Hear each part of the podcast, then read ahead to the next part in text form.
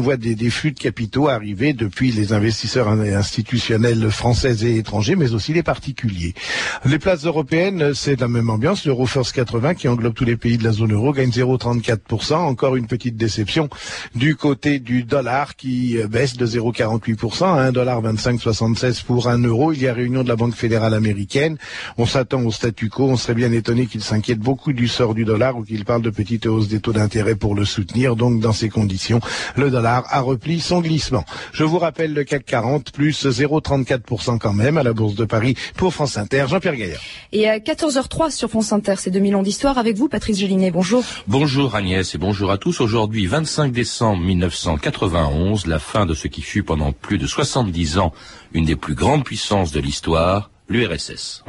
Depuis plusieurs mois, c'était déjà un pays sans nom. Désormais, ce n'est même plus un pays. L'URSS n'existe plus. Elle n'existe plus depuis hier soir, depuis que les présidents de l'Ukraine, de la Russie et de la Bélarus, c'est-à-dire l'ancienne Biélorussie, ont annoncé la création d'une communauté d'États indépendants.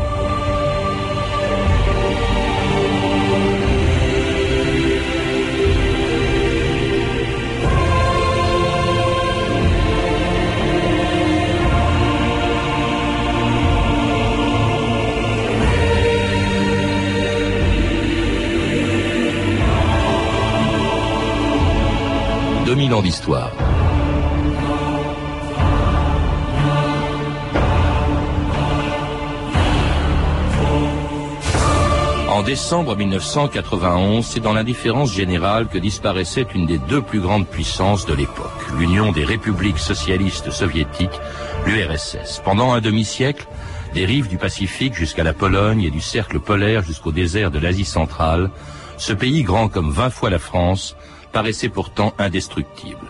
Disposant d'un énorme arsenal nucléaire, protégé par un glacis de pays satellites auquel elle avait imposé un régime de fer, l'URSS avait même étendu son influence très loin de l'Europe. Sur le continent américain, en Afrique et en Asie, elle avait imposé sa tutelle sur Cuba, le Nicaragua, l'Angola, le Mozambique, l'Éthiopie, l'Afghanistan, le Vietnam et la Corée du Nord. Et en 1985, personne encore ne pouvait prévoir qu'en six ans, sans révolution et sans guerre, cet immense empire s'effondrerait comme un château de cartes. Cette année-là, pendant les obsèques de son prédécesseur, Mikhail Gorbatchev s'était même engagé à défendre la puissance et les idéaux du pays dont il prenait la tête. Personne ne pouvait alors imaginer qu'il en serait le fossoyeur.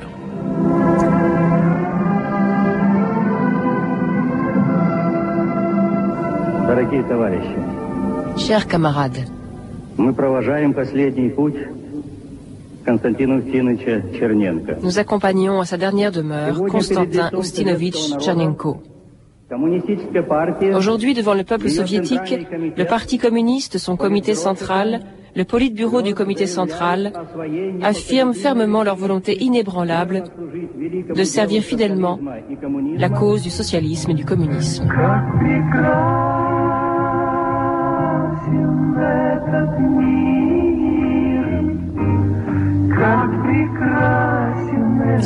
Comme ce monde est beau, ce sont les paroles de cette chanson à l'époque où Gorbatchev devenait en 1985 le successeur de Staline, de Khrouchtchev ou de Brezhnev. Georges Sokolov, bonjour. Bonjour. Alors à cette époque-là, en 85, il n'était pas encore question de glasnost ou de perestroïka et encore moins de la mort six ans plus tard d'une des deux plus grandes puissances du monde. Vous le rappelez dans votre dernier livre, à cette époque, en 85, l'URSS était même à l'apogée de sa puissance. Oui, l'URSS est une des deux puissances globales. Une puissance globale, c'est une puissance qui, qui s'étend partout, comme vous l'avez dit. C'est une puissance qui est capable de frapper ses adversaires partout sur le monde euh, grâce à des armements euh, extrêmement sophistiqués. Euh, c'est une puissance qui, à l'inverse de la puissance américaine, qui est à la fois une puissance d'influence et une puissance de, de pouvoir, l'URSS est une puissance hard, n'est-ce pas? C'est du militaire. Euh, oui, parce que sur le plan économique, vous, avez même écrit un livre naguère qui s'appelait La puissance pauvre. C'est ça, au fond, la grande faiblesse de l'URSS, c'est peut-être son économie. Euh, oui, mais en, tout cas, ce type de puissance, n'est-ce pas, est basé sur euh, le, fait que la puissance est construite sur la non-prospérité du peuple. c'est un sacrifice qui est imposé à la société, au peuple, grâce à l'existence de la planification centralisée, grâce au monopole du Parti communiste sur la vie politique. Euh, évidemment, c'est un système fatigant, n'est-ce pas les, empires euh, de cette nature se fatiguent et on en, voit des signes pendant toutes les périodes qui ont précédé, justement les six ou sept années précédentes euh, un zastoï, euh, stagnation démographique, économique, euh, des, des, ricanements euh, dans la société, la gérontocratie qui est, qui est visée par tout ça, mm. et la riposte riganienne qui se, qui, se, dessine aussi. En tout cas, c'est un système auquel Gorbatchev va imposer de profondes réformes. Hein. Mais en 85, quand il devient le numéro un soviétique, rares sont les journalistes français qu'il prévoit. La revue de presse Stéphanie Lenkin. Kremlin New Look, lit-on à la une de Libération, au-dessus d'une photo de Gorbatchev. Les vieillards du Kremlin se sont résolus, après trois agonies successives, à désigner leur Benjamin. 54 ans tout juste. En page 2, on, a la photo moins souriante du prédécesseur, Konstantin Tchernenko, hein, lors de l'ouverture de Soviet suprême quelques mois plus tôt. Un homme plus mort que vif, peut-on dire. Aujourd'hui, constate l'envoyé spécial de Libération, un nouveau règne commence au Kremlin. Mais il ajoute, dubitatif, s'est-il vraiment passé quelque chose? Hier à Moscou. Au Kremlin, oui, mais à Moscou. La question en effet est de savoir si cet homme seul a les moyens de faire bouger le système soviétique. Pour les échos, la nomination de Gorbatchev constitue sans conteste un tournant historique. Un homme pragmatique, jeune, qui n'a pas connu la Seconde Guerre mondiale et les purges staliniennes. Mais, ajoute les échos, nul doute que la ligne de l'URSS ne variera guère. La démarche de Gorbatchev ne peut être que mesurée. Pour Serge Maffer, du Figaro, en tout cas, l'œuvre est immense et urgente. À long terme, dit-il, l'avenir de l'Union soviétique dépendra de l'aptitude de son régime à faire sortir tout un peuple d'une léthargie qu'ils ont eux-mêmes poussée à ses limites extrêmes. Certains sont carrément pessimistes pour l'avenir. Dominique Dombre, par exemple, dans Le Monde, ne voit dans les premières paroles de Gorbatchev, je cite, aucune innovation, aucune grande prudence exprimée dans la langue traditionnelle et si ennuyeuse du parti. C'est aussi le sentiment de Benoît Reski dans François. Il n'y a, dit-il, rien à attendre de très neuf de cette nomination. Les jeunes, entre guillemets, comme Gorbatchev, sont en fait, dit-il, des hommes qui n'ont réussi que parce qu'ils avaient les qualités des vieux, requises par la machine soviétique. Ils sont de depuis longtemps embaumé et fossilisé. En un type de propos condamné vertement par le quotidien communiste L'Humanité, qui dénonce, je cite, les kremlinologues qui ont le devoir, dans ce monde capitaliste rongé par la crise, de donner de l'URSS l'image d'un monde clos, immobile, mourant. Alors l'humanité qui s'attache à démontrer que la nomination de Gorbatchev ne marque pas du tout de rupture, mais est au contraire dans la continuité de la politique de Tchernenko, qui, je cite, a été marquée ces derniers mois sur le plan intérieur par la poursuite des réformes, notamment économiques, et au plan politique, affirme Luma, Konstantin Tchernenko tenta même d'animer la bataille d'idées en URSS. En quelques jours plus tard quand même, après le discours de Gorbatchev, l'humanité est forcée de constater en URSS une page se tourne. Étonnant ces commentaires de la presse française en 85, Georges Socref, parce qu'on a l'impression qu'à part l'humanité et les échos, il n'y a pas grand monde qui pressent les réformes qui vont venir. D'ailleurs, je crois que Gorbatchev a mis un an avant de les entreprendre. Il a mis un an avant de les entreprendre, effectivement. Il, est resté pendant un an à peu près dans la ligne de ce qu'il avait décidé. Euh, en fait, avec Andropov en 1983, et, avec euh, les, personnalités qui vont l'accompagner pendant quelque temps encore euh, au pouvoir, c'est-à-dire Rychkov, le Premier ministre, et, et le numéro 2 du parti.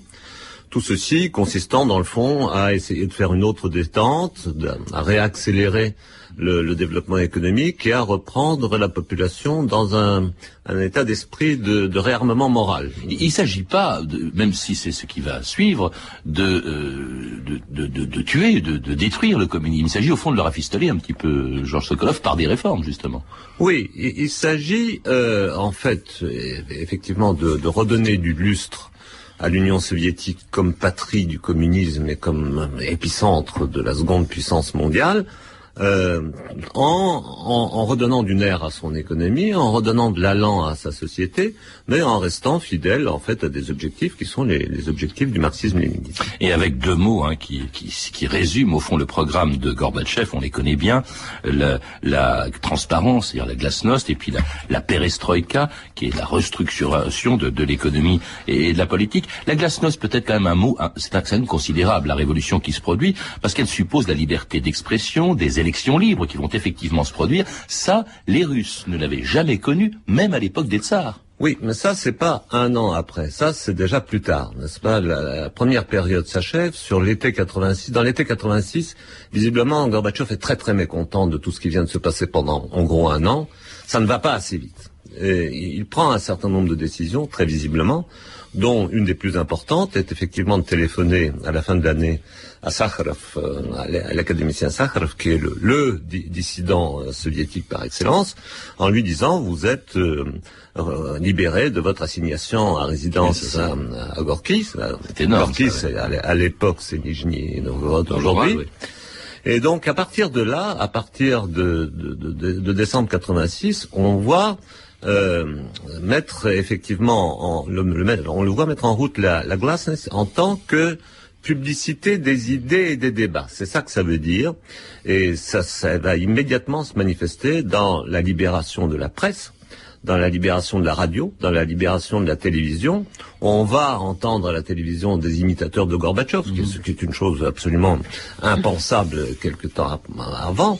Et c'est quelque chose qui est extrêmement émouvant, y compris a posteriori pour le, vieux soviétologue que je suis, n'est-ce pas? C'est la première fois qu'on a entendu ce pays revivre à travers les mots et à travers des émotions véritables. Et à la télévision, d'ailleurs, Gorbatchev s'explique en 1986.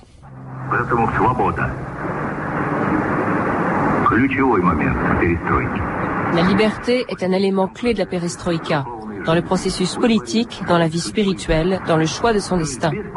Sans réforme politique, nous n'aboutirons à rien.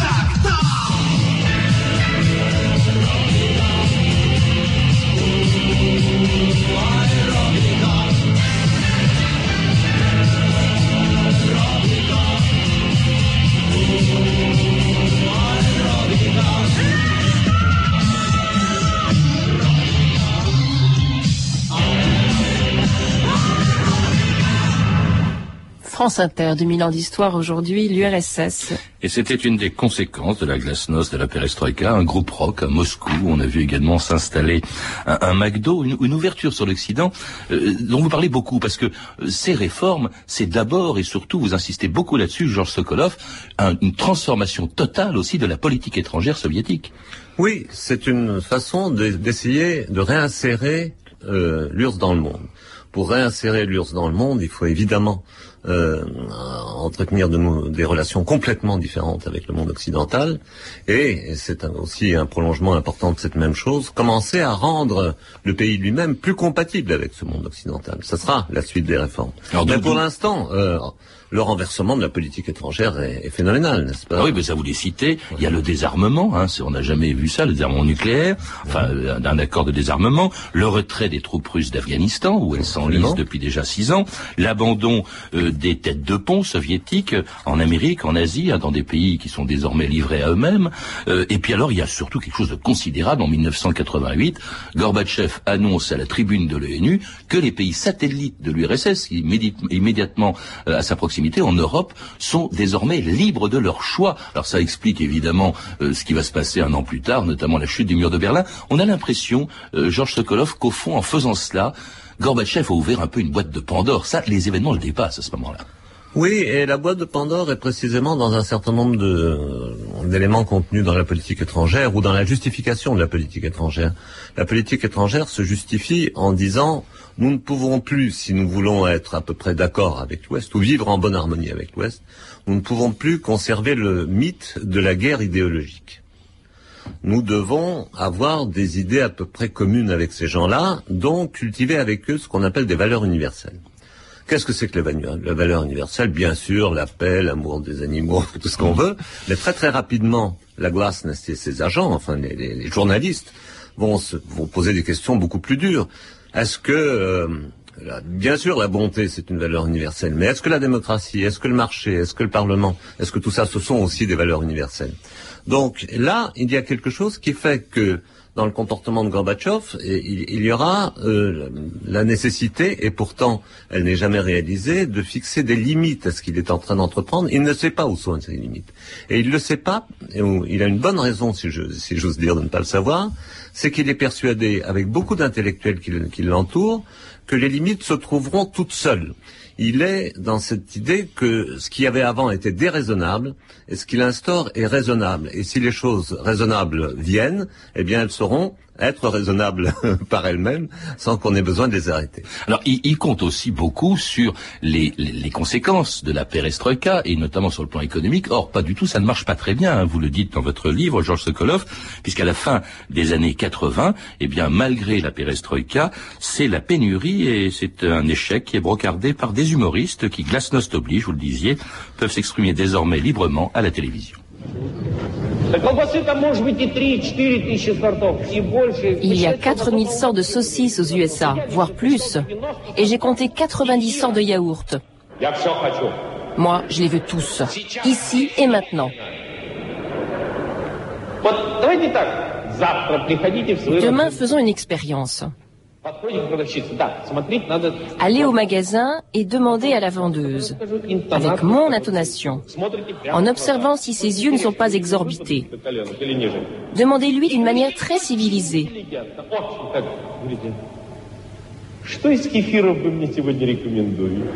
Quel yaourt me recommandez-vous aujourd'hui?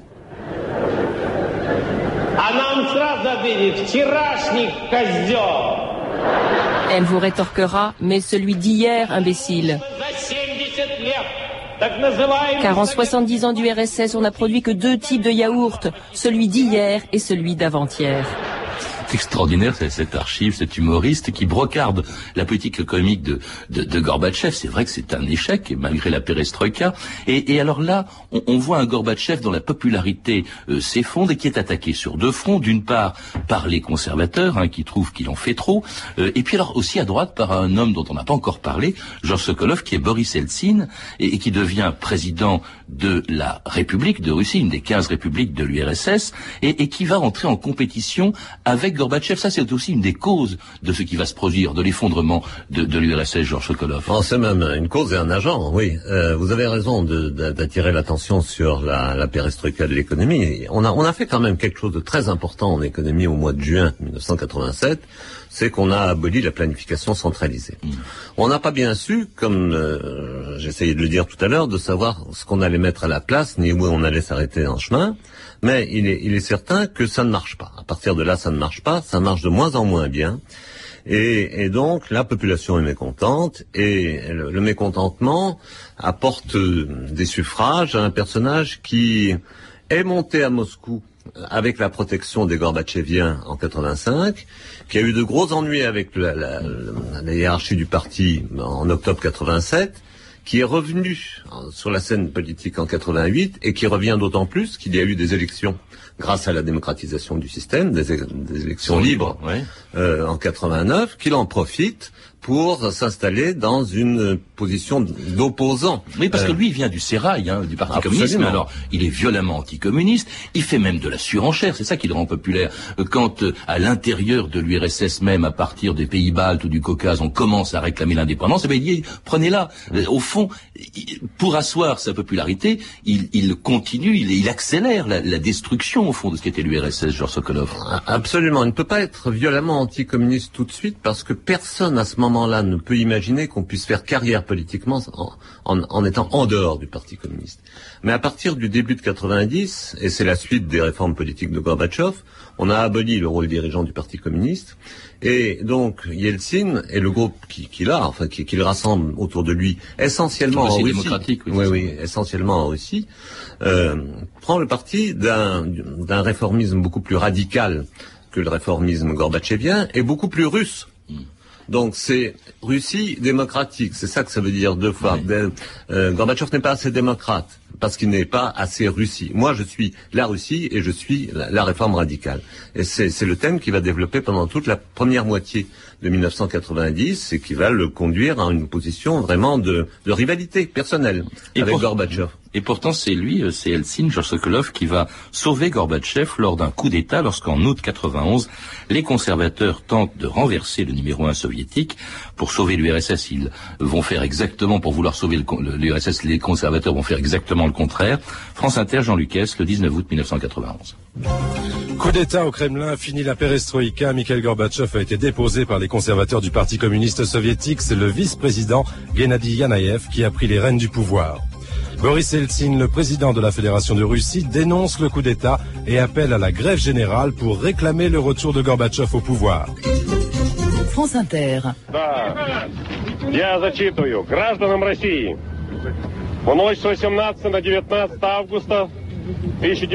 Citoyens de Russie, pendant la nuit du 18 août 1991, le président légalement élu a été destitué. Quelles que soient les raisons invoquées, c'est un coup d'État réactionnaire et anticonstitutionnel. J'appelle les soldats à ne pas participer à ce coup d'État.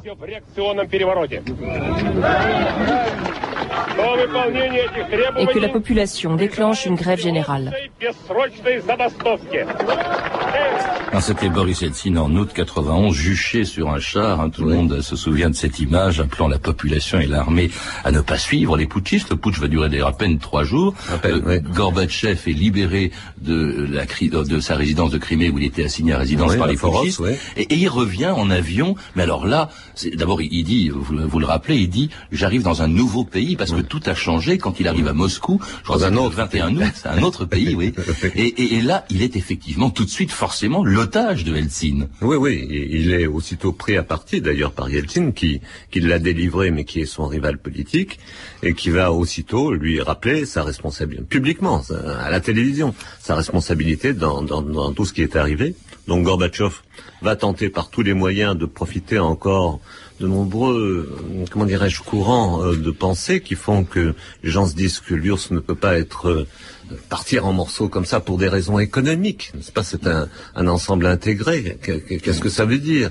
Elle ne peut pas partir en morceaux, surtout sous le nez des, des, Américains qui regardent ça comme une Yougoslavie potentielle avec des fusées. Elle ne peut pas partir en morceaux militaires. Donc euh, c'est une entité économique, c'est une entité militaire, et Gorbatchev joue sur le fait que cette double entité ne peut pas avoir ne pas avoir, pardon, de tête politique. Donc il doit rester. Et, on est à quatre mois de la fin de l'URSS, personne ne le voit encore, et pourtant, déjà, le pays se décompose. Toutes les républiques, les unes après les autres, euh, proclament leur indépendance. Au fond, c'est parce que le pouvoir central est trop affaibli, euh, incarné par Gorbatchev est trop affaibli, que l'URSS se décompose littéralement jour après jour. Elles ont déjà proclamé leur souveraineté, en fait, euh, quelque temps auparavant, elles, elles confirment leur indépendance elles le font euh, de, deux façons, n'est-ce pas? À la fois pour euh, dénoncer les, auteurs du coup d'État et montrer à quel point les républiques sont, sont libres, et surtout aussi peut-être pour prévenir une tentative de la part des Russes de leur remettre la main dessus au, nom de ce qui serait quelque chose comme un nouvel empire. Donc, donc les, les, les deux facteurs jouent bien sûr. Parce qu'à leur tête, il y a des présidents désormais élus. Euh, et eh oui, et qui, qui, qui, veulent évidemment faire carrière, chacun à la tête de son pays. Mmh. Et qui donc, le 21 euh, étant le plus célèbre à la tête de l'Ukraine. Ah mais il fait partie justement de ceux qui le 21 décembre décident de transformer l'URSS en CUI, hein, une communauté euh, des États indépendants. En fait, c'est une confédération euh, d'États souverains dont Gorbatchev bien entendu, ne veut pas. Il est président, lui, de l'URSS et il ne peut faire rien d'autre que de démissionner le 25 décembre 1991.